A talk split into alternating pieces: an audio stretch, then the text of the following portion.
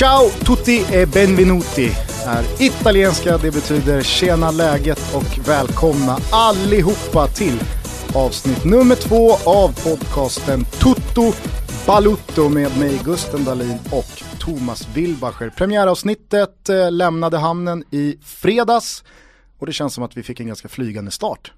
Ja, tack så jättemycket framförallt till alla som har lyssnat och till alla som har hört av sig. Eh, Vi använder ju hashtaggen eh, Totobalutto, men inte bara Gusten, utan vi, vi finns även på mail, man kan även mejla till oss. Eh, till exempel eh, med anledning av de ämnena vi, vi tar upp här. Eh, ni kanske vill att vi ska prata om någonting speciellt. Ni kanske har tips om, eh, vad vet jag, vad som helst inom fotbollsvärlden. Precis, det är ju vårat spann just nu. Ja. Från och med nu. Ja, från och med nu ja, exakt. Vi verkar över hela, hela kontinenten, men inte bara. Och eh, det är totobalutto.gmail.com. Precis. Hör av er och fortsätt eh, självklart surra på hashtag totobalutto. Det är Mm. skitkul. Tack till alla som har lyssnat och tack för alla fina ord igen. Sen igår finns vi dessutom som eh, konton på både Twitter och Instagram. Jag har Mm. varit eh, ruskigt aktiv. Jag väntar fortfarande på ditt eh, Ja, första du har ju inget deltagande. annat att göra. Nej. Jag har ganska så eh, ledigt i kalendern. Så det blev både ett Twitterkonto och ett Instagramkonto som jag hoppas eh, att eh, vi eh, får igång ordentligt. Absolut. Vi hoppas väl på att komma över tusen följare redan de första Ja, vem 24 vet timmarna. var liksom det här projektet Toto Balotto tar vägen. Kanske blir andra grejer, kanske knoppar av sig lite. Det vet man aldrig. Hela rasket eh, har vi att eh, prata om. Eh, vart vill du börja idag? Det har hänt mycket bara på dagarna som har fortlöpt sedan episod nummer ett. Jag ser ju jävligt mycket fram emot snitsen och gulaschen. Jag vet inte om vi ska börja med den. eh. Jävlar vad skit man har fått för att man utsåg gulasch till Ja. något slags eh, kalkonpris. Men ska vi börja där då? Först och främst, det var ju som jag sa i podcasten också, alltså en, en riktigt vällagad bra gulasch, vilket man får på vilken sylta, vilket gasthaus som helst i Österrike. Är ju bland det bästa man kan äta. Som sagt, med knödel, jag får bjuda dig på en riktigt bra gulasch eh, vid tillfälle. Eh, Men eh, de har ju, alla som hört av sig har ju såklart rätt. Eh, Det är gott med schnitzel ibland, men, men det är ju ändå vardagsmat. En, en gulasch, det är lite tyngre grejer. Ändå så känns redan gulaschen etablerad så att vi kör väl på med den. Ja, till och med pappa hörde av sig. Pappa är från Österrike. Var Valack. arg Ja, jag över hur det höll på. Men, men vad då menar du att vi ska redan nu eh, liksom damma av, eh, damma av och damma av, här dammas inte av något men köra, ska vi köra snitsen och gulaschen? Ja, jag har ju hört lite här innan inspelning att det, Det är OS. det luktar OS igen. Så att Ja, jag är lite i bränner- OS-bubbla, jag Jag, bränner gärna av den här eh, olympiska Ah, okej. gulaschen. Eh, ja, nej men eh, vi börjar med gulaschen då. Den går ju till eh, Patrik Kittel, eller om han heter Kittel. Eh, det är eh, dressyrhoppare i OS.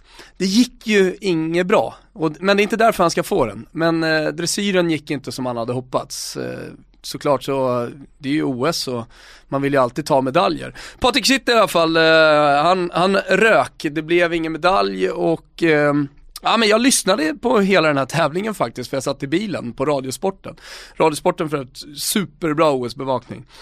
Man får bra överblick och det är spännande och allt sånt. Till och med dressyren var spännande. Men det gick åt helvete och sen, eh, ja men du vet de kommenterar skritten och allt vad det är sådär. Och kunde inte riktigt hitta förklaringar då till att det inte gick så bra. Så intervjuade de då Patrik Kittel efter och frågade vad var det som gick snett egentligen? Ja men då visade det sig då att, eh, ja men de är som konståkarna, de väljer ett program, alltså musik och sen så ut efter den musiken så gör de sitt, eh, ja, sin, sin ritt.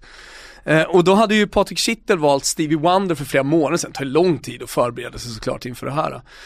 Men så fick de svar då, för det är ju rättigheter där på musiken, fick de svar från Stevie Wonders gäng i USA eh, att, eh, ja, bara dagar innan, att eh, de inte fick tillåtelse. Så han var ju snabbt då tvungen att byta till någon annan låt och byta program. Det, det förstår ju alla, det, det var ju bara ut och göra sitt bästa. Men, men ja, jag måste, jävla svagt av Patrik Kittel och inte se till att lösa rättigheterna. OS, de här små sporterna, du går ju i fyra år och visst. förbereder dig. Att inte se till att man löser det här detaljer. Och när de ställde på lite med, med frågor kring det där, att fan det var ju lite slarvigt det här ändå va Patrik. Ja men då erkänner han att det, var, det var ju lite slarvigt att inte ha sett till det. Ja, men alltså har du, fyra, har, har du fyra år på dig att få allting att klaffa, då kan du ju inte ramla på att du inte har löst rättigheterna Nej det är så låt. dåligt. Det är så dåligt.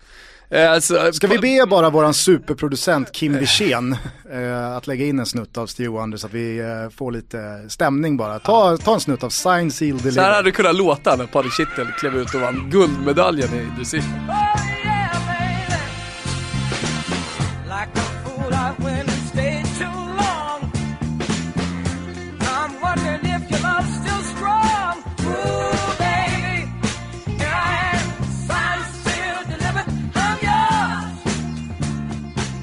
Här får ju en eh, osökt bara att tänka på fotbollsspelare som har skylt på ganska tveksamma anledningar till varför det inte har funkat. Eh, mest aktuellt kanske Denny Avdic i AIK. Ja. Du minns ju hur det lät i vintras. Skorna. Precis. Eh, Avdic hämtades ju in till AIK som eh, Henok Goitoms ersättare. Han eh, plockade tian likt Thiago Motta och eh, tog någonstans eh, på sig ansvaret att eh, jag ska fylla de här skorna. De skorna han fyllde, de passade inte riktigt utan han linkade ju av i första allsvenska matchen och skyllde helt enkelt på att jag kan inte spela i Adidas-skor. Nej, Sen vart ju det där en jävla soppa. Jo men det vart ju en soppa för att eh, AIK, de var väl inte liksom 100% tydliga med exakt vad som hade hänt. En liten mörkning. Sen var ju Alm ganska tydlig i intervjuerna samtidigt, även om de inte sa det rakt ut. Det var ju pinsamt snarare, f- såklart för, för Avdic och för klubben. Eh, nu vet jag inte om han hittar rätt skor, det är ju tveksamt också. Jo, jag tror att eh, Jo men det alltså om man ser sig. spelet så Ja, känns det däremot så verkar ju Rickard Norling ha kommit in och eh, ha sett på Denny Avdic med lite andra ögon än vad Andreas Alm. Han har ju spelat både mittfältare och ytter och hela kalaset. Men vi har ju faktiskt fått önskemål om att vi eh, Viktigt måste se utanför Stockholmsklubbarna. Ja jag Eh, vet. Så att eh, det om det. Har du någon annan bara på lager, eh, spelare som du minns har skylt på en ganska tveksam anledning till varför det inte har gått så bra? Nej men alltså tveksamma anledningar, det finns ju en stor anledning, VM-finalen när, eh, 98 när Ronaldo hade spelat för mycket tv-spel. Helt enkelt kom, eh, helt paj till VM-finalen. Men du, eh, Men det är inte på kittelnivå. Nej, men, men just det här med VM-finaler och OS-finaler, bara, jag ska lämna OS-bubblan alldeles strax, men ingen gulasch utan schnitzel som vi säger här i Toto Balutto. Det är ett gammalt klassiskt eh, Toto Det här- Balutto-sägning. Det här skulle ju kanske många tycka, liksom led, eller det, det som har hänt här, det som, den här personen som jag ger snitsen Kanske många tycker är en gulasch egentligen, men jag, men jag, jag känner verkligen med Ingrid Oliveira. Eh, jag gör det. Och, eh, Jag tror Ingrid. hon heter Ingrid Oliveira, brasiliansk, eh, eh, vad är hon, Ho- simhopperska. Och hon hoppar i sån här synk simhopp. Det, har du gjort det någon gång? Nej, Nej. det är ingen sport som du har, har följt jättenoga. Ja. Eh, och det här, det, här, det här är- har ju kanske lite kopplingar då till Ronaldo, hur man förbereder sig inför en stor idrottsdag. Ingrid Oliveira hon förberedde sig i alla fall med att knulla. Hon eh, spenderade natten eh, med det som vissa medier skriver, eh, kallar för ett sexmaraton. Hon, Ingrid Oliveira hoppade tillsammans med Giovanna Pedroso. De var medaljhopp. Eh, jag ska inte säga att Brasilien stod stilla när de, när de stod där på svikten, men trampolinen, men, men, men de var i alla fall medaljhopp. Det gick inte. Och Giovanna Pedroso, hon var då så arg att eh, hon anmälde Ingrid Oliveira efter och sen så nådde det till förbundet och sen så nådde det här ut i brasilianska medier. Det är ingenting som är bekräftat från förbundet, men vi får ändå tro brassarna. Eh, då anmälde hon, då hade Giovanna Pedroso gått in till, eh, eller de sov i samma rum i OS-byn. Hon hon blivit utkörd. Alltså klassisk eh, feke, hemmafest. Ut ur rummet, här ska det pippas. Eh, Och sen så pågick det här hela natten då, så båda var väl misstänka lite slitna. Alltså hon var ju garanterat lite sliten om hon har kört hårt eh, då kvällen innan. Men, men, men hon får ändå snitsen för att jag tycker liksom what happens in Vegas stays in Vegas. Alltså v- vad som händer inne i OS-byn måste fan stanna inne i OS-byn. Speciellt om man är lagkamrater. Alltså, hade du och jag varit där Gusten och, och du hade känt att nej, nu får du faktiskt lämna rummet här för nu, nu har jag, nu har jag liksom, ja, raggat upp någon Ja, chilensk, ja men exakt, chilensk simmerska här och så, ja, sådär. Då hade jag inte, då hade jag inte anmält dig. Nej, däremot så kan man ju förstå lagkamratens frustration eh, mot att eh, man kanske har 364 andra kvällar på det här året Sam- att köra ett maratonligg. Samtidigt är OS var fjärde år och av allt att döma så är det ju en riktigt jävla kåt stämning där inne i OS-byn. Det enda det rapporteras om är ju att det är, eh, jag ska inte säga orgier, men, men det är någon form av eh, Dionysesfest eh, på, på varenda rum där. Kanske bra att eh, Chiles landslag inte deltog i eh, fotbollsturneringen. Ja, då, Det var ju ett eh, riktigt jävla hålligång kring den truppen eh, i fjolårets, under fjolårets eh, Copa America. det var ju det, och, men, men det gick ju bra för dem. De vann ju. Ja. Och i, i år igen. Men, men, eh, men eh, jag vet inte, håll med om att det har rapporterats väldigt mycket just kring sex i, i, i OS-byn. Ja. Vi har fått statistik på hur mycket kondomer, det är väl 46 stycken per, per utövare som delas ut, Eh, de ligger liksom i byrålådan när man kommer. Och 46 stycken. inför, inför OS, Alltså. undrar hur många som gick för, för eh, Oliveira och det var någon annan brassesimmare tror jag, eller simhoppare. Man undrar om det är IOK som har stipulerat eh, hur många kondomer det ska vara. Om det hade skilt sig mot ungefär, alltså ifall Sverige hade anordnat OS, hade Sverige haft en, en lite lägre siffra. Det, det känns som att det, man har närmre till fler kondomer i Brasilien. Minns när Robinho intog eh, Manchester, han gick ju dit för stora pengar, var ju kanske Manchester Citys riktigt stora första värvning när de köpte honom från Real Madrid. Kan vi ha för år? Kan vi ha 2009, 2008 någonstans där. Strax efter att Svennis hade lämnat så började man ju plocka in eh, nästa nivå av spelare. Svennis fick ju nöja sig med Bojinov och eh, vad hette han, Han var då? het där då. Ja absolut. Men Jag var ju uppe i bergen och Elano. följde den övergången höll Elano var det jag tänkte på. Elano och Bojinov, det var ju Svennis gubbar. Men sen då, efter att Svennis lämnade, då började det ju eh, jackas upp lite. Och så kom Robinho in, Eh, jag kommer inte ihåg om det här var liksom precis när han kom eller om det var efter ett halvår eller någonting. Men då finns det då en klassisk eh, sägning då om när Robinho kommer ut från en nattklubb med ett entourage på tio brudar och eh, ber då sin assistent, eh, allt i allo-figur, att eh, plocka upp 200 kondomer. Hur som helst, det som händer i OS-byn, det ska banne med stanna i OS-byn. Det får du hålla med mig om i alla fall Gustav. Verkligen. Så jag känner med Ingrid Oliveira som har blivit tjallad på här. Och budskapet går ju då till Giovanna Pedroso. Golare, de har inga polare. I eh, går, måndags, så avslutades den allsvenska omgången med 0-0 mötet. Eh, Derby de la Paz Dibba, GIF Sundsvall och eh, Bayern. Där blev väl största rubriken att eh, Lars Lagerbäck satt på läktaren och eh, fluktade på några Slickade spelare. på sitt snus, så som han gör. I, i, ja, såg ut att vara i sin ensamhet. Men han, han var alltså där i egenskap av förbundsanställd. Ja, alltså han har ju fått en roll som någon slags eh, mentor eller bollplank till Jan Andersson. Ja. Sen huruvida han har att säga till om eh, när det kommer till trupputtagningar, det får vi väl avvakta och se här tills den första truppen snart ska tas ut. Men vad jag skulle komma till var ju att det stora utropstecknet från gårdagens allsvenska kväll skedde ju på Stadsparksvallen. Det var Jönköping Södra mot Östersund där en eh, person lubbade in på plan i slutet av matchen och eh, var det ett slag eller var det en nacksving på Östersunds målvakt Ali Keita? Men jag tyckte, jag såg inte eh, bilderna, jag kollade på fotbollskanalen, jag såg eh, när kameran hittade dit och sen hade de någon bakom mål som Exakt, de har ju kameran som hänger i krysset Ja, men den var- skymde ju stolpen lite. Man såg ju honom bara gå i backen och av eh, tradition så brukar ju inte produktionsbolagen vara jätte, jättepå på att visa repriser på det som hänt. Jag, ty jag tycker det var ganska snabbt, man, man vet ju att det, den här typen av huliganism finns ju inte kring J Södra. Det är klart att det finns eh, enstaka tokar, alla terror-Tommy som, som eh, ja, egentligen borde kunna verka var som helst inom vilken idrott eller vilken, vad det än gäller liksom i samhället. Eh, nu, nu visar det sig, och det är ju föga förvånande, att den här personen hade ju ingenting med klubben att göra. Eh, han var ingen supporter som, som liksom stod och ja, men som passionerat följer J Södra, utan det var 17-åring från Södertälje. Och med tanke på hur eh, förknippade J Södra har varit med spel, illegalt eh, spel, eh, den, liksom de senaste åren. Så, jag menar, jag fick ju på Twitter ganska snabbt eh, indikationer på att eh, det här är något skumt i görningen. Och, och um, Eh, ja men det osar katt om det här och nu, nu skriver, ja, vi skriver här på Expressen att Svenska Spel just nu utreder fusk efter överfallet.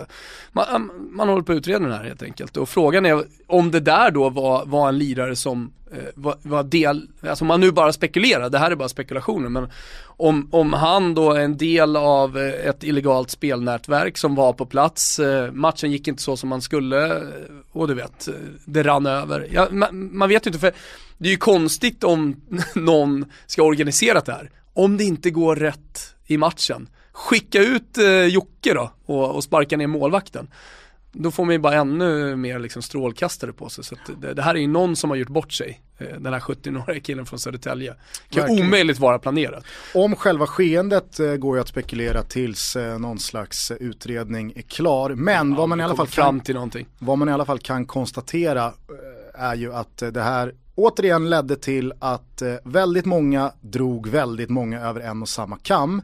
Och det är det som är jävligt ledsamt i det här att det är en dåre som ger sig ut på plan, gör en sån här jävla idiotgrej och sen så ska hela svenska fotbollssupporterfamiljen få ta all skit. Och det är så jävla ledsamt. Sen är det precis lika ledsamt att se alla de som inte kan hålla sig på mattan och veta vart gränsen går när man då ska kritisera de som kommer med den här kritiken. Men jag tycker i alla fall att det är på sin plats att konstatera att det här är inget fotbollssupporterproblem.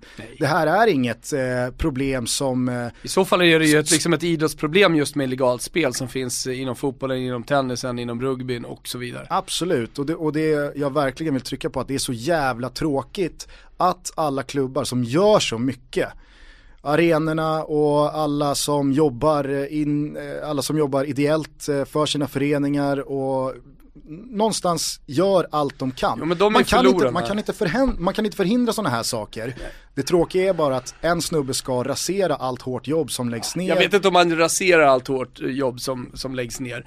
Det, det, det, som, det som är förvånande tycker jag, det är ju alla begåvade människor i normala sammanhang som då på sociala medier och olika sammanhang eh, just fördömer fotbollen och att ah, men det här finns inte i andra idrotter, och kolla på hur det är under OS och bla bla bla. Eh, alltså begåvade människor, de har väl lärt sig att man, man ska väl skaffa information först innan man öppnar käften och pratar om det här. Det, det, det är så jävla konstigt, alltså så fort, eh, så fort det handlar om bengaler, så fort det handlar om eh, någonting som sker på en kortsida inom fotbollen, då är det som att eh, liksom, normalbegåvade människor och till och med kanske överbegåvade människor tappar totalt eh, fattningen. Det, det, det, ja, jag, jag förstår inte det. Hur, jag förstår att det är liksom så här, ja men skydda min fotboll. Även om oftast har de här människorna ingenting med fotboll att göra liksom i, sitt, i sitt arbete och sådär, de som verkligen kritiserar det. För, för de har ju koll på läget. Eh, och det hoppas jag att de ska ha.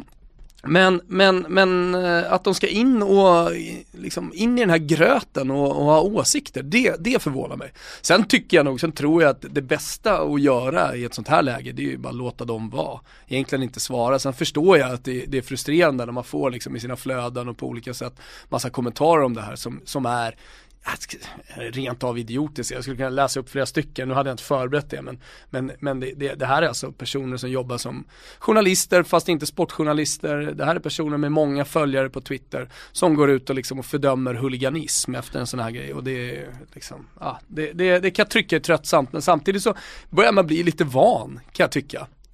Eh, efter allt med handgranater och, och, och, och vad det nu är. Så, så börjar jag ändå känna mig lite luttrad och i början var jag precis som liksom eh, kanske le, säg ledarna då av svensk supporterkultur. Det är ju många av dem, ett, ett, gäng av dem finns ju faktiskt på Twitter. Eh, var jag likt dem eh, och, och stod på någon form av barrikad. Ja, och, och sådär höll någon fana. Men, men, eh, jag vet inte. Jag, jag börjar, börjar liksom lägga undan det tror jag. Jag tycker i alla fall vi konstaterar att det här var en idiot, joina honom inte, sluta vara idioter. Alltså ska du pitcha så pitcha liksom i rätt tillfälle då. ja, verkligen. Det var jävligt kul, kommer du ihåg eh, för något år sedan när eh, Aston Villa supportrarna pitchade vid ett eh, oavgjort resultat. Ja. De hade väl en förluststreak på 10-12 matcher. Ja.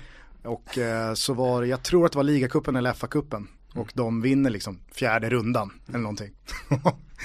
12 000 pitchar. Vet, Fantastisk video, kan man gärna lägga in i hashtaggen tuttobalutto. Camp Sweden hade ju en liten sån där i somras inför matchen mot Belgien. Då hade vi inte skjutit på målen, Sverige hade inte haft ett skott på mål så långt. Eh, då, då var ju den stora planen att, att jubla vid, som om det vore mål, alltså rejält måljubel eh, vid första skottet på mål. Från eh, ganska så skitiga bilder till betydligt vackrare. Jag vet inte om du såg matchen, jag antar det i och med att eh, ditt Fiorentina var inblandat i matchen. Men innan Valencias eh, genrep här inför La Liga mot Fiorentina på Mestalla så valde klubben att hylla och hedra sin materialare Bernardo Espana som har eh, torkat eh, tröjor och strykt shorts i inte mindre än 55 år. Det är helt otroligt länge. Ja. Man förstår ju inte, det går ju inte att sätta i ett sammanhang när man som jag är 27 bast liksom. Det är, det är mer än dubbla mina liv. Eh, det här tycker jag i alla fall var oerhört fina bilder att se. Den här eh, 78-åringen, eh, han vaggar ut från spelartunneln, man har ställt upp eh, sig på led, alla spelare och ledare. Mestalla kokar ju och det känns så jävla skönt att det fortfarande finns sådana här figurer i klubbar som någonstans drar fram äkta känslor hos supportrar, spelare, ledare, styrelsemedlemmar, sponsorer och så vidare och så vidare. Att det inte bara har blivit de här svulstiga spelarpresentationerna när klubbar någonstans ska bräcka varandra i hashtags och spelarpresentationer på stadion och det ena med det tredje och det fortfarande är en spelare som är helt färsk i klubben. Som inte har någon relation till staden, som inte har någon relation till klubben än. Som säkert kommer få det och man kanske bidrar till att tända supporternas hopp och så vidare och så vidare. Men det här är ju någonstans en avtackning. Det här är för lång och trogen tjänst. Bernardo España. Eh, jag ska försöka få ut de här eh, bilderna och länkarna i hashtaggen Totobalutto eller från vårt eh, Twitterkonto Totobalutto så kan man ju sätta sig in i det här och kolla videorna. Det är oerhört fina bilder. Eh, Ja, det var snyggt. jag tycker dessutom att vi ska stanna upp lite vid Valencia. För eh, det här är ju en klubb som eh, har oerhört eh, tunga meriter i skåpet, bara på 2000-talet, inte minst. Men som de senaste åren har hackat rejält, det har varit eh, stora skulder, ett eh, havererat arenaprojekt, ägarbyte och för de som eh, minns eh, våren så var det ju en tränarkarusell av Guds nåde när Gary Neville lyftes in direkt från Sky Sports-studion, kom in i klubben, gjorde det skitdåligt, fick dojan och så var liksom allting eh, bara pannkaka igen.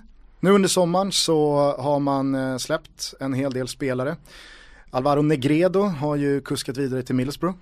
Man eh, kommer förlora Mustafi som går till Arsenal här nu. Och sen nu i dagarna så kommer det ju ganska starka indikationer på att deras kanske största stjärna, anfallaren Paco Alcacer, lämnar tillsammans med målvakten för Barcelona. Så snackades väl om att eh, Monir kommer då i utbyte. Men eh, jag vet inte, jag är lite... Så nära in på eh, premiären så är ju den typen av spelarförsäljningar ingenting, det är ingen direkt flört med fansen. Och det där, eh, det är också en indikation på vart åt Valencia är på väg kan jag tycka. Eh, jag kommer ihåg när vi stod och gjorde Valencia, var det spanska kuppen eh, och när vi pratade, det var ju mitt i när Gary Neville hade kommit. Det hade gått lite dåligt och vi stod i Discoverys sändning och, och spekulerade i huruvida liksom han kommer vara kvar eller inte. Sen tog det inte så lång tid och så var eh, Neville borta. Men det var ju just hela den här smutsiga, eller smutsiga men på något sätt känns den ändå eh, lite illaluktande. Den känns men, skev. Ja, den känns skev. Eh, Så, dit fotbollen är på väg, där Valencia på alla sätt eh, symboliserar det med en agent som styr väldigt mycket, alltså i Jorge Mendes i det här fallet. Ni som lyssnar på det här känner ju alla till de här stora agenternas Världens, stora inverkan också på en del klubbar. Agent. Kanske tillsammans med Mino Raiola då. Men Ja, det är Cristiano Ronaldos agent. Ja exakt. Och jag vet inte hur många som är, är inlästa på det, men när Milan var under försäljningen här under, som, under sommaren så var ju ett av de här kinesiska kordaten, eh, kordate heter det, ett av de här kinesiska eh, grupperna som skulle köpa Milan, som var intresserade av Milan, eh, låg ju Jorge Mendes bakom. Och eh, där, där eh, kineserna hade köpt in sig i hans företag då och det var den här gruppen som, som skulle köpa Milan. Så att jag menar, mer och mer får agenter och för all del de här tredjepartsägarna, typ Dojen, eh, makt inom fotbollen. Och i Valencia, det var dit jag skulle komma i alla fall, var det ju väldigt, väldigt symboliskt och tydligt när Gary Neville satt där, eh, som är god vän med Jorge Mendes och eh, kinesen som äger, eh, det var bröllopsbilder bland annat. Ja men, man, man förstod att Neville eh, ändå fick det, det, det där tränar, tränarjobbet, eller hur? Ja, verkligen. Sen gick det inget bra och det är nästan som man blir lite glad över det ju. Att det inte gick bra. Att det, så här, det, det här ska inte funka. Precis, det som jag dock höjer ett varningens finger för är att man inte har lärt sig då av att man anställde en ganska så oprövad tränare, eller jätteoprövad tränare. Det gick åt helvete och att man då ersätter honom med Paco Ayestaran den assisterande tränaren som nu alltså har klivit upp och eh, han tar sitt eh, första stora tunga tränaruppdrag i den europeiska fotbollen. Han var tidigare assisterande till eh, Rafa Benitez och följde med honom till Liverpool bland annat men egna huvuduppdrag är alltså Tekos och Maccabi Tel Aviv samt Santos Laguna. Ni har ju själva. Det låter som en plats man vill åka till. ja, verkligen. Men det låter ju inte som att uh, han har gjort något jätteavtryck i uh, världsfotbollen än.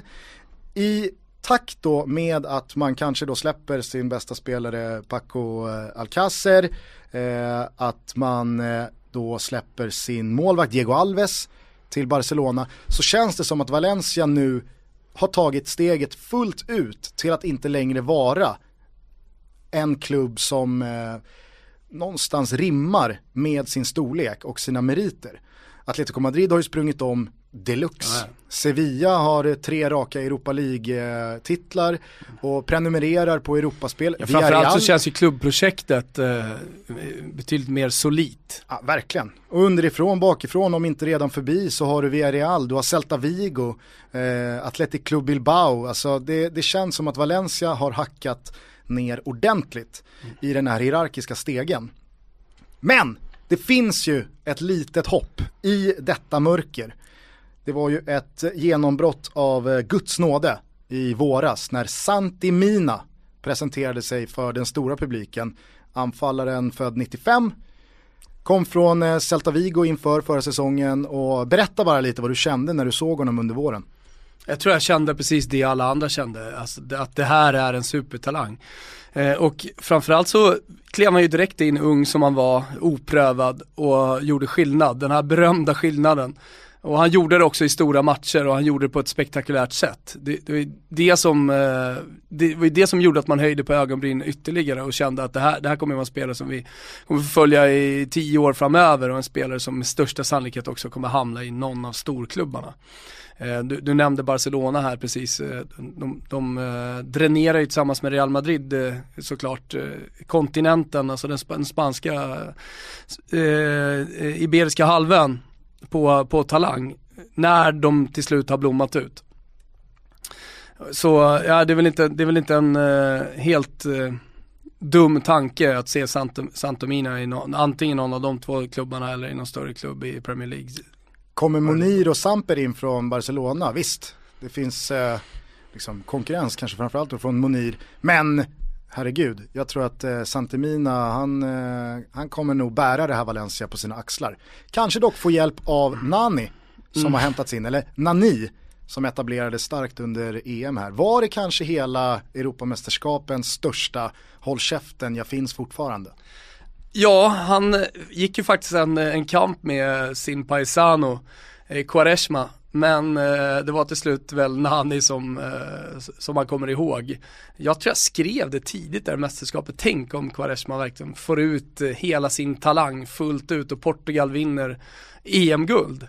Nu var det ju inte Quaresma som, som såg till att de vann. Däremot så gjorde han ju det där viktiga målet eh, i åttondelsfinalen som, som tog eh, Portugal vidare. Så att, eh, det är klart att han också hade liksom en fot med, men det var, det var inga yttersida. har man det var ingen aldrig glömt bort. Nej, men det var ingen yttersida i krysset, det var det jag hade velat se i, i en EM-final. Det hade varit det finaste. Hur många stora matcher? Men Nani, absolut. Hur många stora matcher tror du Quaresma har laddat upp med ett maratonknull med? många, många. Han är absolut maratonknull kompatibel. Så är det. Det blir i alla fall jävligt intressant känner jag att följa Valencia den här säsongen och se om de kan studsa tillbaka trots att de signalerar att man någonstans har böjt sig för inte bara Real Madrid, Barcelona och eh, Atletico Madrid utan några till. Jag eh, önskar dem all lycka och framförallt kärlek till Bernardo España. Ja, kärlek till dem och så fick jag ju vinna den matchen mot Fiorentina också. Ett Fiorentina som vi inte ska prata om nu men som, som går mot en ganska mörk säsong. Premier Leagues första omgång spelad. Zlatan mm. gjorde mål, United vann, City vann, mm. Liverpool de stod ju för en jävla holmgång borta Men det var, ju, det var ju omgångens match. Så var det ju. Tveklöst. Samtidigt så kan jag ju tycka lite synd om Liverpool för att det kändes som att man mer snackade om eh, hur eh, galet Arsene Wenger återigen har kommit in i en säsong.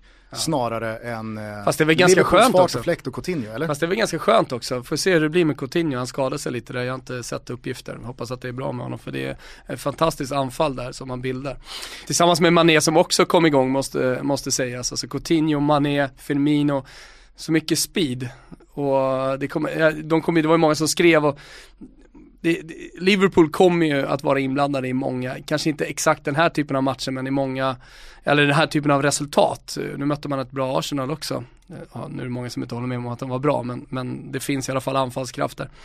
Eh, så, så att det ska bli kul att följa Jürgen Klopp den här säsongen.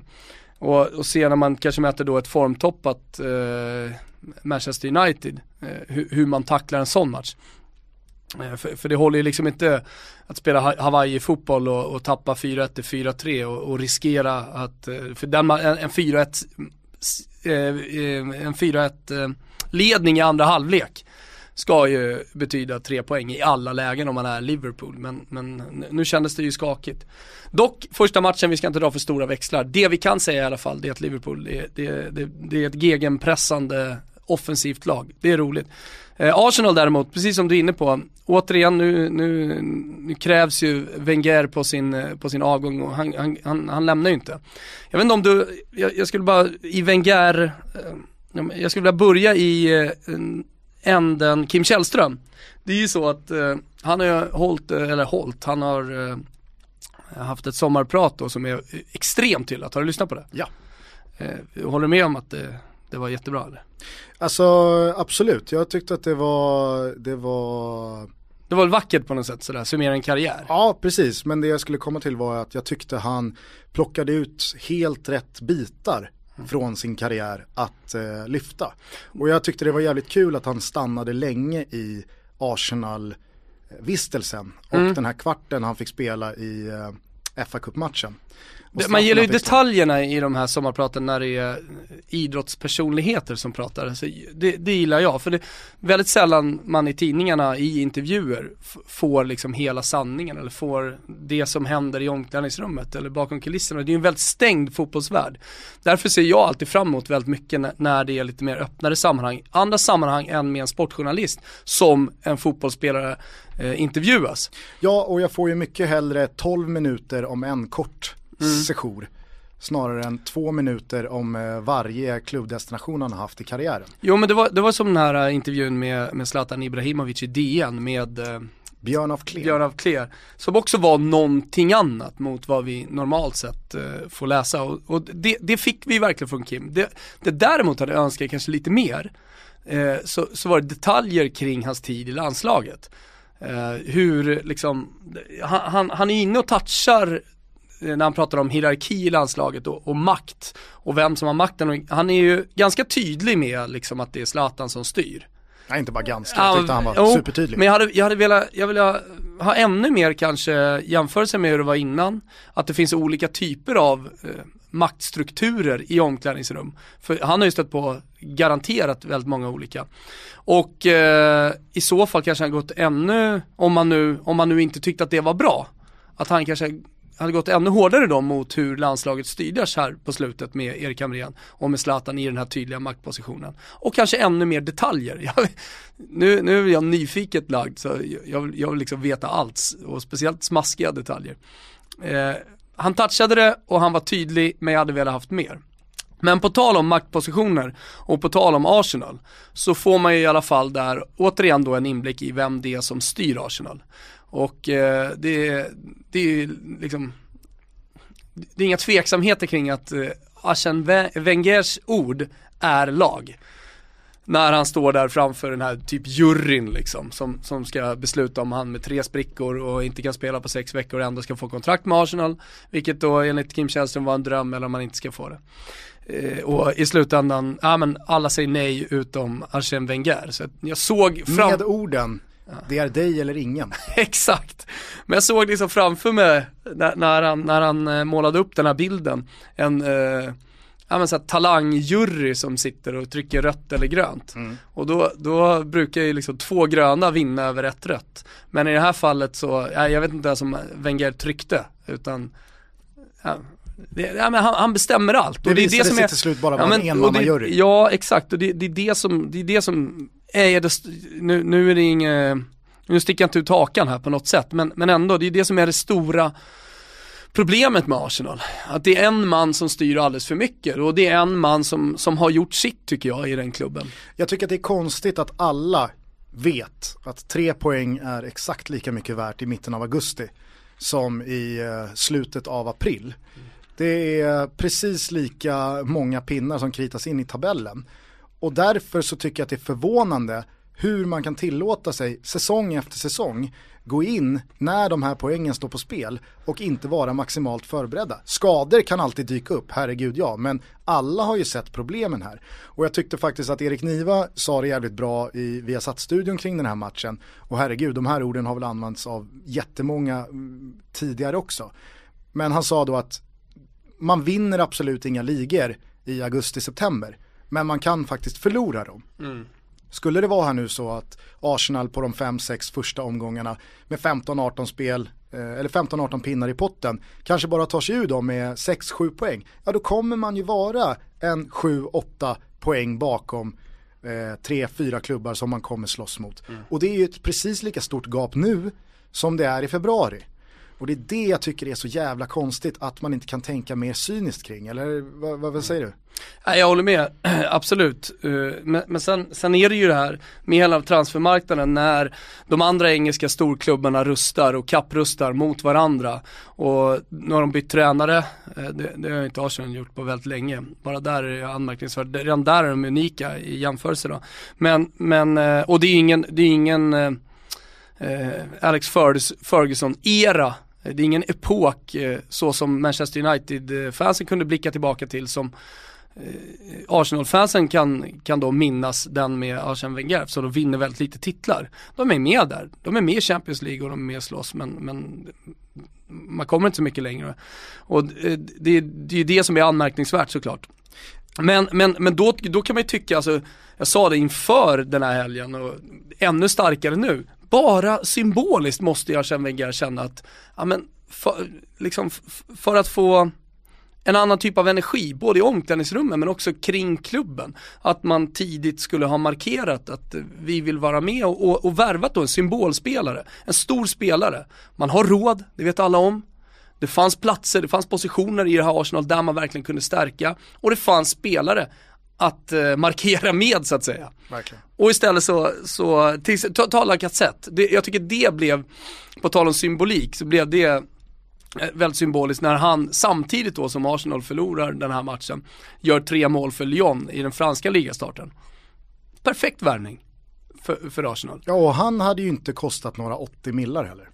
Nej men exakt, han har varit dyr visserligen men, men inga 80 miljoner jag förstår att man inte vill ge sig in eh, i kampen med Juventus som Iguain. Eh, för han är inte värd de pengarna. Eh, men, men ändå, men för, för Juventus del så handlar det om mycket mer, alltså man, man köper bort den viktigaste, den bästa spelaren från en titelkonkurrent. det är såklart stort, alltså värt att betala lite extra för. Precis som man gjorde med Pjanic. plus att man får då med stor sannolikhet en garanti på 20 mål. Arsene Wenger, Men, han ja. har rattat Arsenal här nu i uh, en bit över 20 år. Mm. Vet du hur länge Bernardo Espana hade tvättat tröjor i Valencia då? Ja, det var 25. 35 år. Det är helt otroligt! Helt otroligt hur länge han är vår gubbe. Eh, manglade strumpor alltså. Jag älskar honom. Eh, ett lag som har bytt tränare och eh, verkligen trampade igång sin säsong igår, det var Antonio Contes Chelsea Man kanske inte har gjort eh, lika många spektakulära värvningar på spelarsidan. Den som sticker ut är ju korsningen mellan Jodo, John Obi Mikel och Ramirez, nämligen N'Golo Kanté. Det inne i mittfältet, N'Golo Kanté och Nemanja Matic. Ah, Femman. ah men herregud alltså. Ja, han var ingen Vilken femma i jävla- fjol Matic. Nej, det var han inte. Men, eh, Men det var som, inte, det var, det var en dålig säsong för Chelsea. Ja, vem var en femma i Chelsea i fjol? Alltså, det var inte speciellt många. Men kolla på Hazard, hur han spelar nu. Ja, jag tyckte Eden Hazard stod för en helt fantastisk insats. Eh, Och jag tycker överlag, när jag ser på Chelseas lag och någonstans vet att det är en nystart, det är nytt blod, det är en ny tränare, det är en ny filosofi, det finns en helt annan energi. Man har inget Europaspel att tänka på, det finns bara liga och inhemska kupper att sikta på. Jag tror att Chelsea blir riktigt farliga alltså. och jag tyckte att Batshuayi fick eh, precis den starten ett nyförvärv av en sån spelartyp ska ha. Han kommer in, nickar fram till Diego Costa, Diego Costa får göra mål, Eden Hazard får göra mål. Ah, jag, jag, jag tycker att eh, Chelsea känns jävligt intressanta och jag vill bara stanna vid Antonio Conte. Så som han agerar, så som han lever sig in i matcherna, så som han reagerar på målen som kommer, på det sena avgörandet. Han kastar sig ut i publiken och han signalerar ju någonstans att nu jävla kör vi, nu tittar vi inte bakåt utan nu är vi tillbaks. Jo, eh, och att han lägger ner ett jävla arbete såklart också. Vi vet ju om att Antonio Conte, han bygger pansarvagnar till vardags. Eh, vi såg det italienska landslaget och det är det som gör dem också till en titelkonkurrent i år. Just Antonio Contes gedigna arbete med truppen. Eh, jag tror alla känner till att han är väldigt detaljerad när det gäller just, eh, ja, men, inte, inte bara taktik, det taktiska och, och träningarna, men även kost och sånt. Det är ju bara sallad och, och kyckling matchdagar och dagen innan match det, det är ingen ketchup på pizza. Eh, sen kan man ju tycka att det är liksom bagateller, det, så är väl alla tränare. Men, men Antonio Conte är nog eh, lite extra vad det gäller just den delen, just, just detaljerna vad det gäller taktik och förberedelser och allting sånt där. Och sen är han ju också någonting extra liksom vid sidlinjen, han är passionerad och han, det, det är så han tränar på, gillar eller inte, men jag, jag vill absolut inte jämföra honom med, det, det finns ju de tränarna som, som är sådär liksom yviga i sina gester, eh, men, men där det bara känns som ett skådespel. Alltså det, Antonio Conte, han är ganska tystlåten normalt sett. Han är, känns nästan timid på presskonferenserna. Eh, han, han eh, på, på italienska pratar han väldigt tydlig liksom, eh, Puglia-dialekt, alltså syd, syddialekt eh, och, och har fått en del skit för det sådär. Nu, nu kommer han upp och pratar dålig engelska, folk gör sig lite lustiga över det. Men, men när han står där vid sidlinjen då får han liksom ut eh, all sin passion och man, man ser hur hårt han arbetar. Det är nästan jobbigt att kolla på Antonio Conte. Lika jobbigt är det att kolla på honom när det inte blir mål som det är härligt att se honom när det väl blir mål. Kommer ihåg när, när Italien gjorde mål på Spanien och liksom han hoppade upp på eh, spelarbåset sådär. Det, det, han, han kommer ju då bjuda på en show, men han är ju inte som Di Canio när han tränar i England. Ja men de gör mål och sen liksom, ja men går han ner på knä och får gräsfläckar och så vidare. Sen dröjer det två minuter, sen så är det kvitterat igen. Utan han är ju väldigt snabbt på liksom, ger indikationer, nu gör vi så här, nu så här. Koncentration 100% hela tiden. Det, det är ju verkligen Antonio Conte. Vet du vad Conte dessutom har? Han har ju gjort håret. Ja, kanske hela världens mest lyckade hårtransplantation. Ja, Jag twittrade ut det igår, det var bara en tanke för att det, det, det har liksom landat så jäkla bra det där håret på hans tidigare väldigt tunnhåriga gässa. Eh, det här plockade ju då våran gode vän eh, Adam Nilsson upp också och informerade om att eh, Jürgen Klopp, han är också hårtransplantad. Den hårtransplantationen har ju flugit väldigt mycket under radarn. Vilket bör vara ett väldigt gott betyg till en hårtransplantation. Eh, Adam lät mig dessutom veta då att eh, Ted Danson är också plantad och alla eh, har gjort det här på samma eh, klinik. Nämligen, eh, nu heter den alltså eh, Vilnau Clinic du vill skicka mig dit, är det det du säger? Alltså jag, jag, jag vet Berätta allt om den här kliniken där vi har stängt ner. jag vet ju i vilka, tan- jag vet ju i vilka tankar du går. Jag har ju gett dig 2018 ut. Sen är det antingen snaggen, hatten Kan det eller står så plantan. bra alltså. Nej, nej, jag ska vara ärlig och Det är säga. jobbigt när det regnar. Men det kanske är så att vi ska röra oss bort från de här eh, 20 000 resorna till eh, Turkiet och istället kika oss lite in på Vilnau Clinic. Där även Dick Advokat också har gjort en eh, transplant. Där vill man göra ett studiebesök. Alltså verkligen. Har ni några fler lyckade hårtransplantationer eh, i fotbollsvärlden? Skicka in dem i hashtaggen tuttobalutto. Det finns ju ingen dock eh, av de här personerna som du, som du nämner som, eh, vars hår då har ett namn. Eh, Antonio Conte i Italien skämtar man om att han har en katt på huvudet ju. Eh, och den här katten har ett namn, han heter Pancrazio. Pancrazio. Ja. Okej, det lägger vi på minnet här nu. Är eh, eh, Den där eh, håret har fått nytt liv på de brittiska öarna. Kamarsi Bomber-kontot på Instagram som har miljoner följare. De, det är de som har kommit på det här namnet. Men, mm. finns ju två, Sen när engelsmännen kommer dit och det kommer någon ramsa om Antonio Conte. det finns ju två hår, det finns ju två hår som har diskuterats väldigt mycket i fotbollen i det här landet. Eh, för det första är det Kennedy Bakircioglu, Hammarbys eh, lagkapten som eh, många motståndare ofta har gjort narr av. Men Tycker det såg tjock, tjockt ut här framme igår. kanske framförallt så är det ju Wayne Rooney som har varit öppen med att han har kört en hårtransplantation som till skillnad från Antonio Conte och Jürgen Klopp och Dick Advocat och Ted Danson gick hela vägen åt helvete. och jag minns att Kristoffer Eriksson, Cracked Copy på Twitter som gör eh, den eh, eminenta podden Trea på bollen tillsammans med vår gamla kollega Niklas Jarelind. Han skrev eh, en väldigt eh, rolig tweet om det där för något halvår sedan, något år sedan när han skrev att eh, Wayne Rooney är den eh, enda personen som har blivit tunnhårig twice. Kan vi lyssna bara kort eh, när vi ändå pratar om det på Pancrazios sång. Occhi di gatto eh, heter den. Med, eh, ja, om Pancrazio och Contes kamp. Pancrazio, gattino mio, questo è per te. Lui è un gatto bellissimo, ha un pelo foltissimo, sale in testa velocissimo, poi si accuccia dolcissimo con il dentro Hörni, ni eh, vet ju vid det här laget att eh, Toto Balutto görs i samarbete med eh, Andys Frukt, eh, familjen Batchis eh, eminenta familjeföretag som eh, gör vad Och som Thomas? tåget gör de just nu. Eh, ju, och framförallt eh, så håller de på och gör en bok, Tony gör en bok tillsammans med Christian Borell som heter Un altro giro, det är i alla fall arbetsnamnet. Finns på Instagram, följ dem gärna, då får man då en, en inblick hur man gör pecorino, höll jag på att säga, mozzarella är det väl, och sen när de går på tryffelvandringar, eh, ja men arbetet fram med den här boken. Och eh, det är lite roligt, då får man se Christian Borell om inte annat i, i roliga miljöer och roliga kepsar. Och de som gillar vacker mat kan ju inte hitta mer rätt. Nej, och det ska bli spännande att se det här bokprojektet eh, ta form sen nu under hösten. Och de som gillar eh, delikatesser eh, från den Apenninska halvön eh, kommer förhoppningsvis eh, om ett tag senare i höst bli väldigt glada för att eh, Andys Frukt är ju i dagsläget bara inom citationstecken en grossist.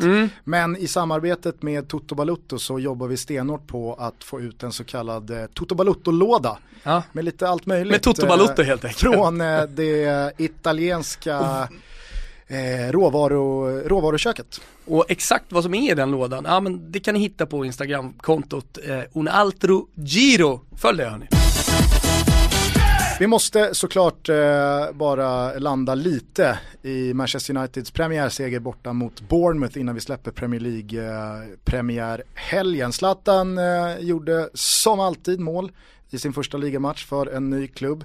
Men jag tyckte eh, överlag att eh, det vart en, det vart en i princip perfekt start för Manchester United.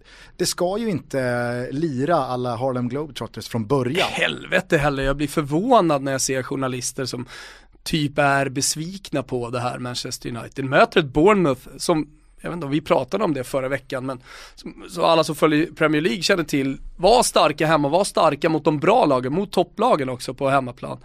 Eh, och Manchester United går dit och avfärdar dem tämligen enkelt. Eh, 3-1 slutade, Zlatan får göra mål, alla nöjda och glada. Det där för Mourinho, det handlar inte om att, att liksom, som, som Conte, att eh, vinna till varje pris premiären och, och, och bevisa någonting. Det handlar om att spela säkert och, och spela tungt. För det här Manchester United, det är någonting som de har bevisat eh, bara kort här nu på träningsmatcher, Community Shield och eh, premiären, är ju att de är blytunga. Kommer bli svårt eller nästintill omöjligt att vinna, eh, vinna över Manchester United. Vet du vad jag tror? Nej. Jag tror att Manchester United kommer ha serieledningen från nu, hela vägen in. Oj, oj, oj, oj. Vecka 38, då står de där fortfarande. Ja, vi får väl se. Jag tyckte i alla fall att eh, man, eh, som du säger, man, man, man fick liksom en perfekt start och inte alls då perfekt i att allting stämde utan det gnisslade och det rosslade lite och herregud man mötte ett Bournemouth som spelade med 0% press. United hade ju all press på sina axlar att här ska det hämtas tre poäng och här ska vi få en flygande start. Man får igång Zlatan, man får igång Rooney ja. målmässigt. Eh. Ja, spelmässigt också, nu har vi hittat, han har hittat position till Rooney första gången på hundra år. Ja men sen Ferguson i alla fall, typ. Eh, som, som faktiskt funkar, där han trivs. Sen gläder det mig att eh, den så bespottade belgaren Marouane Fellaini han fortsätter figurera i de där startelvorna. Ja. Mois plockade in honom och använde honom. Jo men det är ju såklart ingen slump. Fanchal eh, fortsatte använda honom. Och nu så hittar han in i Mourinhos första eh, startelva trots att det sitter en Michael Carrick och en Morgan Schneiderlin ja, där på bänken. Visst. Han har någonting som jag gillar alltså. Ja.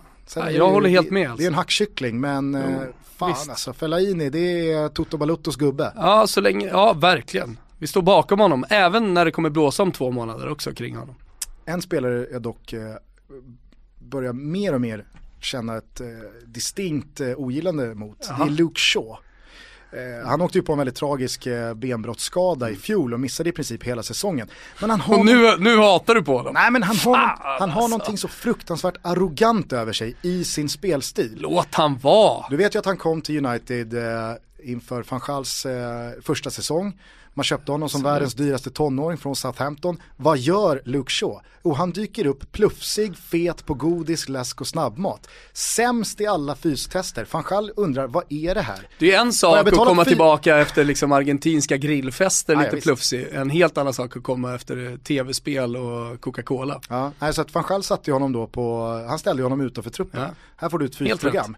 Innan du har löst eh, mina siffror på de här testen så är du inte välkommen att konkurrera med plats i laget. Och jag tycker bara den attityden att komma då till Manchester United, eh, inte topptränad, har någonstans skrotat eh, egenträningen och bara skita i det. Ah, det började skava redan där. Och om man tittar på Luxo hela matcher, han har en jävligt nonchalant uppsyn och spelar med en alldeles för hög risk och när han väl gör bort sig, som han gjorde efter tre minuter i den här matchen mot Bournemouth när han ska ta ner en boll i eh, bortre delen av straffområdet på ett överlångt inlägg och det blir en jättechans för Bournemouth att ta ledningen på en bjudning. Knappt en, knappt en gest att han ber om ursäkt utan han lufsar därifrån. Nej, där får eh, Mourinho sträcka upp Luke Shaw alltså. Ska vi lämna Premier League-helgen där? Vi kan väl göra det, vi börjar närma oss eh, någon timme här och vi, vi har eh, lite grejer kvar. Ja, det är ju nämligen så att i helgen så rullar Serie A igång. Eh, på lördag så tar sig eh, mitt Roma an Udinese klockan sex. Kvart i nio så är det ett riktigt hatmöte. Det är eh, Juventus mot Fiorentina och sen så fortsätter hela den här premiärhelgen på det vackraste av sätt. I våran tidigare podcast Calciomania, där ägnade vi alltså jag minns inte, var det åtta avsnitt inför premiären där vi gick igenom samtliga lag och hur de hade träningsspelat, hur de hade värvat, eh, förutsättningarna inför säsongen. Jag ska det, göra det i min blogg för övrigt. Ja, det ska vi såklart inte göra i den här, men jag har bett dig ta ja. ut fem saker värda att omfamna inför Serie A-säsongen 2016-2017. Var börjar vi? Jag tycker att vi kan börja på ön. Cagliari är ju tillbaka i Serie A. De äh, mötte ju faktiskt äh, Albin Ekdals Hamburg här i dagarna. Jag såg att Albin för övrigt eh, på Instagram såg att han stannade kvar. Mm. Njöt äh, någon extra dag. Eh, men eh, det här Cagliari är ju verkligen ett lag att omfamna och ett lag att älska. Cagliari är vårt lag, Gusten. Det är Toto Baluttos lag det här året. Tänk om de plockar Fellaini. Ja, det hade ju varit. Men de har, varför, varför gillar jag Cagliari så pass mycket och var, varför står jag här och liksom babblar om det? Jo, för att de har plockat in så fantastiskt många sköna profiler i det här laget. Och eh, när man bara tittar på startelvan, den potentiella startelvan, ja men då har ju Padoin, talismanen Padoin kommit in. Fem ligatitlar bakom sig med Juventus. Eh, det, det sägs att eh, Juve inte kommer vinna i år just för att talismanen, lyckosymbolen eh, Paduin har lämnat. Paduin som eh, fortfarande, trots alla sina meriter, är spelaren alla blir besviken över när han eh, lufsar ut i mixade zonen.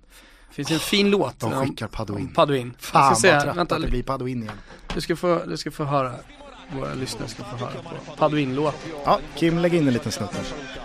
Una vita da talismano a recuperar palloni nato senza i piedi buoni Men eh, Paduin är ju liksom inte den stora, utan här tidigt då gjorde man ju klart med Bruno Alves. Du frågade mig förra veckan, är det några köp som sticker ut? Ja men Bruno Alves sticker såklart ut. Det är ju en eh, superkaraktär. De går direkt in i mittlåset och Cagliari-fansen har redan eh, omfamnat honom. Inte nog med det, där finns också Borriello, Marco Borriello. Och förra veckan så pratade jag om presskonferensen med Bobo Vieri och, och tyckte att det var lite töntigt. Han inledde ju alltså igår Coppa Italia-spel mot Spal, nyuppflyttade Ferrara-laget i eh, eh, Serie B. Och gjorde fyra mål, en ass. Cagliari vann med 5-1. Nu ska han göra 15. Han är i bättre form än någonsin säger han.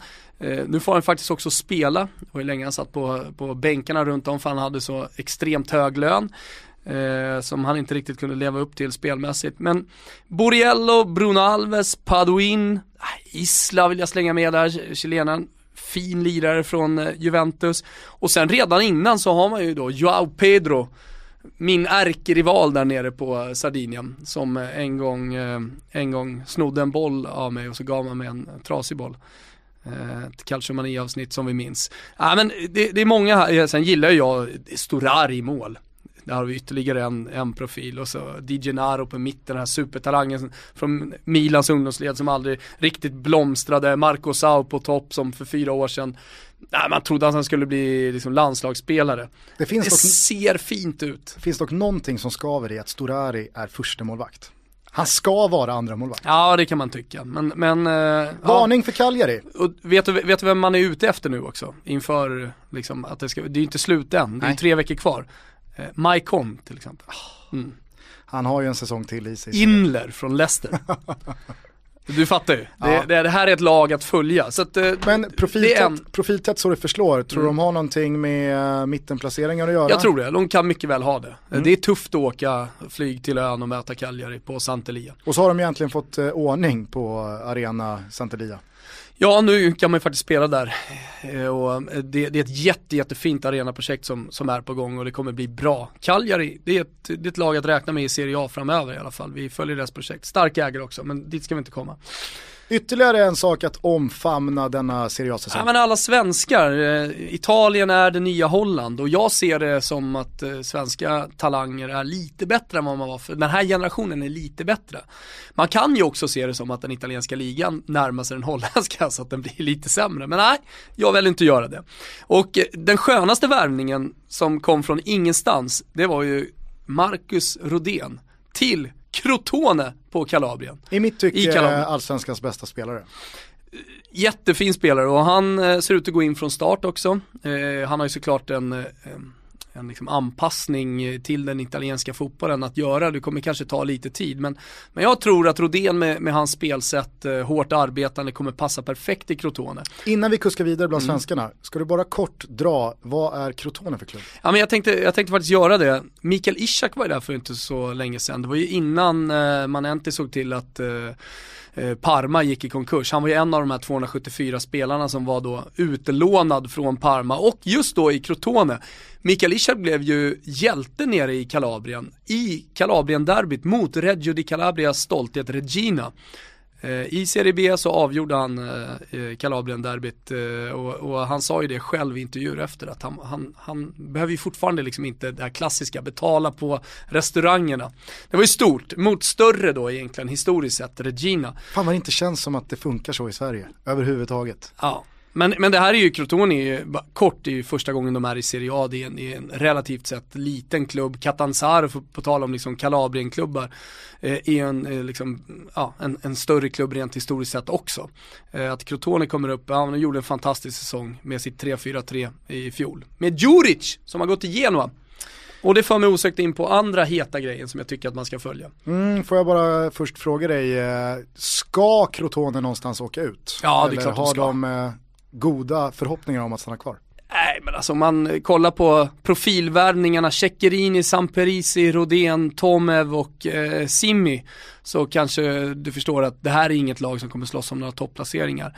Sen så vet vi om, stämmer allt, det kommer bli tuffa bortamatcher såklart långt nere i södern. Mm, visst.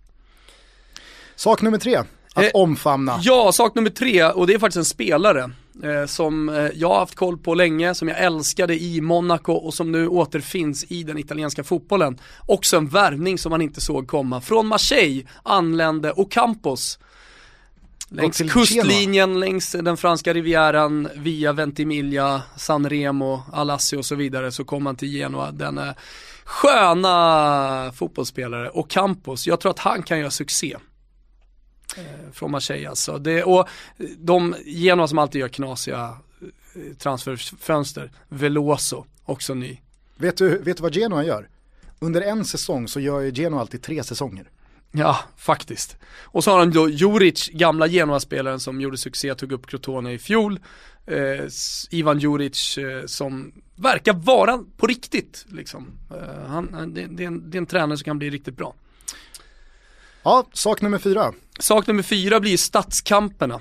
Och då, ja, Genoa Sampdoria i all ära, men Milan Inter. Vad har vi de här två klubbarna som är kinesägda? Eh, Milan som håller på att bli, Inter som, eh, som har blivit. Den eh, indonesiska ägaren Tohir sålde en stor del av klubben här, eh, 70% eh, under sommaren. Det finns ju en eh, väldigt vacker tradition inom italiensk fotboll att alla så kallade derbyn, oavsett om det är regions eller stads eller norr mot syd eller de som har hållit sig kvar i Serie A genom alla år, eh, alla de matcherna får ju ett namn. Har eh, Derby della Madonnina, alltså Milano-derbyt, fått en asiatisk variant sedan eh, Jag intåget från kineserna? Vi kanske ska, folk kan hjälpa oss i hashtag Toto Balutto. Men ja, det, det, det som har pågått liksom i Milano de senaste åren med tanke på historien eh, är ju inget annat än en fars. Jag hoppas jag hoppas verkligen för italiensk fotbollsdel att, att eh, de börjar hitta rätt nu, i alla fall att man ser tendenser till att eh, de här två stora, stora klubbarna är på väg tillbaka. Eh, vi är inte där än och jag ser inte riktigt de tendenserna. Men nya tränare, Frank de Boer in, eh, Mancini fick ju min eh, schnitzel, höll jag på att säga, min gulasch förra veckan. Får vi se. får vi se om eh, Montella kanske kan man det här med schnitzel vad det lider, eller Frank de Boer. Men, men där, där är ju där är också en värvning, Banega. Det, det visar ju också fortfarande kraften som de här två klubbarna har. Eh, att man kan, man kan värva en spelare då som hade mycket bud från många andra klubbar. Eh, att, att det fortfarande finns den, eh, eh, ja, men, att man fortfarande har den utstrålningen som fotbollsklubb. Att man, att man eh, kan vinna dragkamper om spelare. Många har säkert eh, undrat eh, huruvida Icardi kommer att lämna Inter. Vad, vad är din känsla och tanke där? Frank de Boer kommer nog se till att han är motiverad när ligan drar igång här nu och att han, han stannar kvar. Sen så har ju Chelsea bytts ut mot Inter i ryktena kring Victor Nilsson Lindelöf. Hur mycket skulle du säga ligger i dem?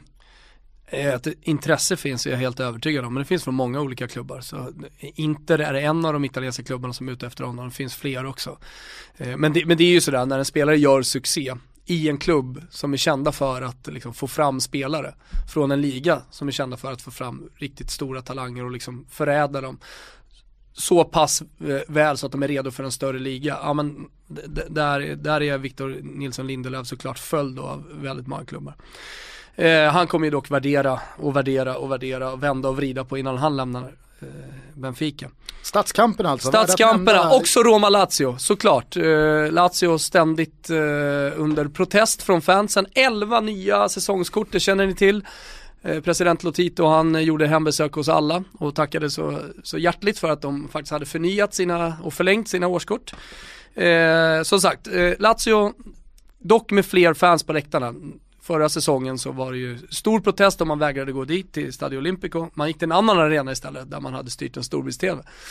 Eh, så att, eh, nej men och så då mot ett Roma. Och Roma touchar det andra som jag tycker är intressant. Ut, vem utmanar, som en rubrik, eh, vem utmanar Juventus? Vilket lag blir anti-Juve? Eh, och där, där, tycker jag Roma verkligen kommer in. Eh, Spalletti får ett helt år, han har fått hela sommaren på sig nu och eh, mm, värvade Bruno Perez från Torino idag. Mm, Bland annat. värvats, Jättefin värvning, ni som inte har koll på honom. Kolla extra på högerytten från Torino. eh, Finare än eh, Thomas Vermaelen kan jag ju känna instinktivt. Ja, vi får se vad han får upp för lag, men, men just det här vem som utmanar. Det borde ju vara Napoli. Eh, det, Roma borde vara där, om man bara kollar på pappret så borde Inter vara där också. Men som sagt, vem är den stora titelutmanaren i år? Det ska bli jävligt intressant att följa, om det ens är någon, eller om Juve avgör det här i december. Ja, vi stod ju här för ett år sedan och pratade om att är det någon säsong man ska slå Juventus så är det den här säsongen.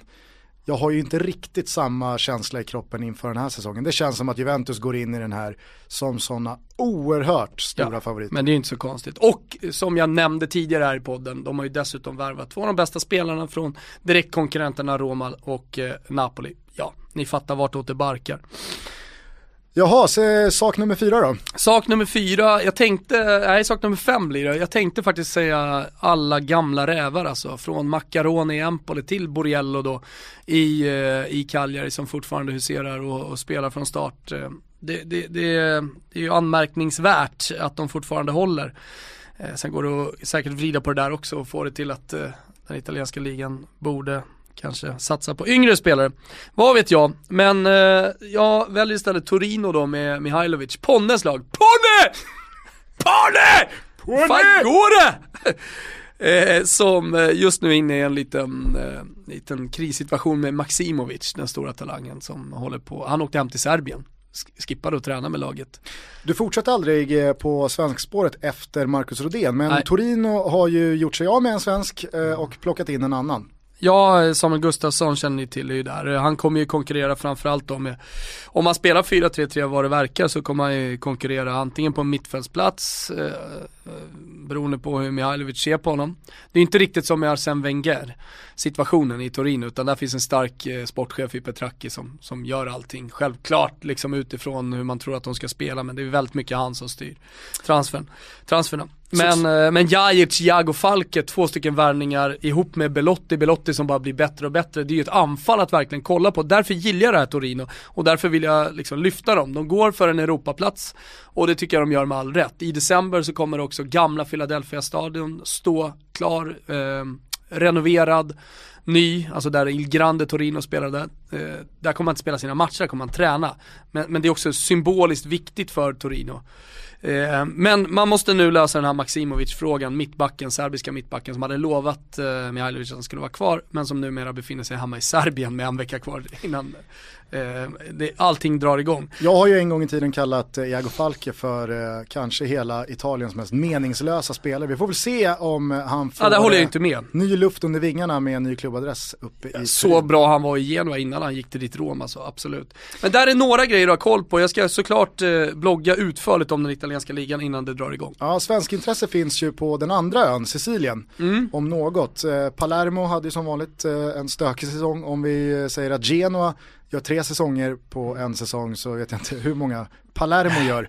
Eh, Tränarmässigt så gör de ju ett gäng. vi kan i alla fall konstatera att eh, Oskar Hiljemark stod för en oerhört stark debutsäsong i Serie A. Ja, det gjorde de. Eh, I ett stökigt Palermo som höjer insatsen, prestationen ytterligare. Där finns ju även Robin Quaison. Vad skulle du säga om eh, de här två spelarnas status eh, inför eh, ligastarten? Ja men eh, Quaison är het på transfermarknaden, nu har han spelat OS och då låg nog förhandlingarna nere även om agenten säkerligen tog emot en hel del liksom, förfrågningar. Men starka rykten kring Atalanta, jag tror att Quaison behöver ny miljö. Jag är övertygad om det. Jag har sett det i hans ögon själv. Eh, Men eh, Hiljemark, återigen då, jag menar Zamparini gillar att göra pengar. Det får vi inte glömma bort och köptes billigt kan nu säljas för 100 miljoner.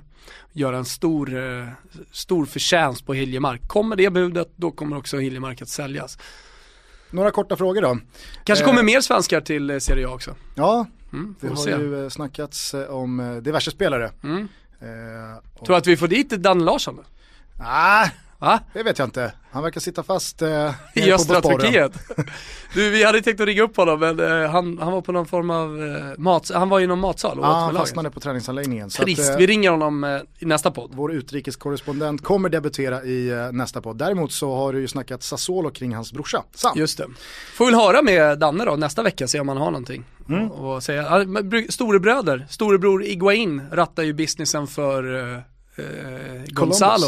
Exakt. Eh, nej, inte han, en annan. Jaha, Ja. nej men Iguains brorsa, eh, spelande brorsa, Ja. spelar ju i Columbus. Ja. Eh, kan Det vi ta kanske Danne kan berätta mer om Ja, sen. precis. Men Jo, jag skulle bara ställa några korta frågor till dig. Eh, vilka fyra lag slutar topp fyra? det blir nog de jag precis nämnde. Eh, annars, Juventus, Roma, annars det- Napoli, Inter. Allt annat är lite av en skräll. I, sen finns det större och mindre skrällar men, men det är de fyra lagen som ser bäst ut. Fiorentina pushade ju verkligen eh, för tredjeplatsen. Känns det som att de länge. har tagit eh, ett steg bakåt eller? Ja, absolut. På alla sätt. Man skulle gjort så av med Paolo Sosa för länge sedan. Vilka tre åker ut? Det blir eh, Crotone. Eh, jag tror, ett lag som man ska, som, som måste se upp den här säsongen, det är Udinese. Där luften verkar ha gått ur rejält. Trots att man presenterade sin stora fina nya arena förra säsongen. Framförallt fina. Eh, Pescara, eh, självklart också. Eh, så att, eh, och sen står det som sagt, eh, Pescara, Crotone, de två nyuppflyttade. Eh, sen står det mellan, eh, nah, Sampfo ser upp också, men jag tror att de klarar det ändå, de har så pass bra lag. Odinese, eh, Empoli, vet man ju aldrig med Kiev och, och sådär. Men jag tycker att Atalanta ser fina ut. De tycker jag inte borde ha någonting med, liksom, den absoluta botten att göra. Det ska i alla fall hur som helst bli eh, jävligt roligt eh, att det drar igång igen och man kan ju faktiskt ladda upp på bästa sätt. I alla fall om man har vägarna förbi huvudstaden. Ja! Den årliga calciojoggen går av stapeln på lördag. På lördag ja, och då kan man ju hitta då på soloculture.se all information. Kom dit för bövelen oavsett om ni inte följer liksom den italienska fotbollen normalt sett för det är ett riktigt skönt häng. Tony Bacci av alla kungar, han ser till att uh, bjussa på korven. Så det är salsiccia som är liksom nyrullad nere i Parma. Låga som flygs odds. upp, flygs upp. Låga odds också på att Parma-supporten Gian Dalaba är den som står och rullar den över kolet. Han lämnar inte den grillen, det vill jag lova. Och eh, vi kan väl understryka också att det är inget krav på att man måste jogga 4-5 Nej, nej. kilometer. Eh, Kom dit och ta en bärs och Familjer, lite. unga, gamla, alla är välkomna. Och vi avslutar såklart efter Vasaparken med korv, korvgrillning och fotboll. Eh, så avslutar vi på Heja Sportbar som vi har sett till att lägga vantarna på med fotboll på kvällen då. Birkagatan 16 om jag inte minns fel. Hämmer Gugge. Vilken tid är det på lördag i Vasaparken? Jag tror att det var 14.00, eh, checka på soloculture.se. Men det är, ja, 14.00 rycker. Kommer man då, då kommer ni i alla fall hitta mig där. Toto Balutto flyger. Det känns som att eh, den här draken har fått eh, rejält med eld i arslet. Trots eh, bara två avsnitt så känns det som att vi börjar bli varma i kläderna. Ja, någonting är vi på väg mot i alla fall. Det, det, det känns skönt att vi är igång i alla fall och nu, nu kör vi på. Någonting som verkligen kanske stör vissa, det vet jag inte. Men, men som vi kommer köra hårt på, det är att vi har ingen dag Toto Balutto kommer komma ut på. Utan eh, vi tar det lite sådär, inte så här, nu känner vi för att göra en podd. Absolut inte att vi vill vara liksom fria på det. Utan snarare att vi kanske vill vara aktuella eh, och ibland kanske kommer det två poddar under en vecka. Eh, Vi, vi har sagt att vi ska med oss gäster och ibland kan kanske folk inte vissa veckor och då dunkar vi in en extra podd. Så att, eh, ja, eh, ni får hänga med helt enkelt. Följ våra Instagram och Twitterkonton, följ hashtaggen Totobalutto. Toto Var med i surret. Toto Balutto är en flexibel podd. Mm. Att komma ut på en bestämd dag en gång i veckan, det känns förlegat. Det känns 2015, det här är fan 2016. Många gillar det dock men vi, vi, vi gör inte så. Följer man i alla fall eh, våra konton på Twitter, Instagram och eh, hashtaggen som har samma namn, Toto så ska det i alla fall vara omöjligt att missa när vi droppar nya avsnitt. Imorgon eh, kanske vi ska puffa lite för, vi spelar in det här på tisdag, imorgon onsdag 15.00 så har Svenska Fotbollsförbundet sagt eh, via sina sociala mediekonton att det är livechatt med Janne Andersson. Så det är party 15.00 eh, och då kan man då chatta med honom. Det vore ju kul om våra lyssnare på något sätt uppmärksammade för Janne att den här podden är igång. Verkligen. Ja, livechatt med Janne Andersson 15.00 imorgon. berätta för honom att Toto Balotto är igång. Och kan man inte få nog av Thomas Wilbacher så är det bara att hitta in på Expressen Live. Där sitter han och dunkar OS åtta Aj, timmar om dagen. eh, Slut snart, En vecka till va? Ja, slut snart. Det ska bli Jag oerhört tror jag checkar skönt. ut i helgen för då, då börjar ju den, då börjar fotbollen på riktigt alltså med alla ligor. Och sen nästa vecka ska vi se om vi inte får in Pöler. Lillpöler, Adam Nilsson, för Bundesliga-premiären är ju lite sen, de har ju cuphelg här men snackar vi upp eh, Bundesliga med honom. Det tycker jag låter som en alldeles utomordentlig plan. Maila oss på totobalutto.gmail.com om ni har några tankar. Annars så fortsätter snacket i hashtaggen med samma namn. Nu tycker jag att vi går ut på kanske hela Sveriges eh, coolaste och viktigaste person just nu. Silvana Imam och hennes banger som heter Tänd alla ljus. För att jag tycker att den här podden, i alla fall för mig, har någonstans blivit vägen ut ur mörkret. Jag ser ljuset igen. Bra Nu är Gugge! jag fan i mig igång. Vi är med dig. Och att eh, få vara där hållandes i hand med dig känns så jävla bra. Så eh, Kim Wirsén, rulla igång eh, Silvana Imams Tänd alla ljus så hörs vi om några dagar igen. Folk sa Ingrid Oliveira. Ciao. Tänd alla ljus och alla bottnar och kan ge mig allt Hänga på sin tid och en massa tjack Feta krossa ny bil och en nöjespark Så jag lever mitt liv mannen, fuck allt Tänd alla ljus och alla bottnar och kan ge mig allt. Hänga på sin tid och en massa tjack Feta krossa ny bil och en nöjespark. Så jag lever mitt liv motherfucker.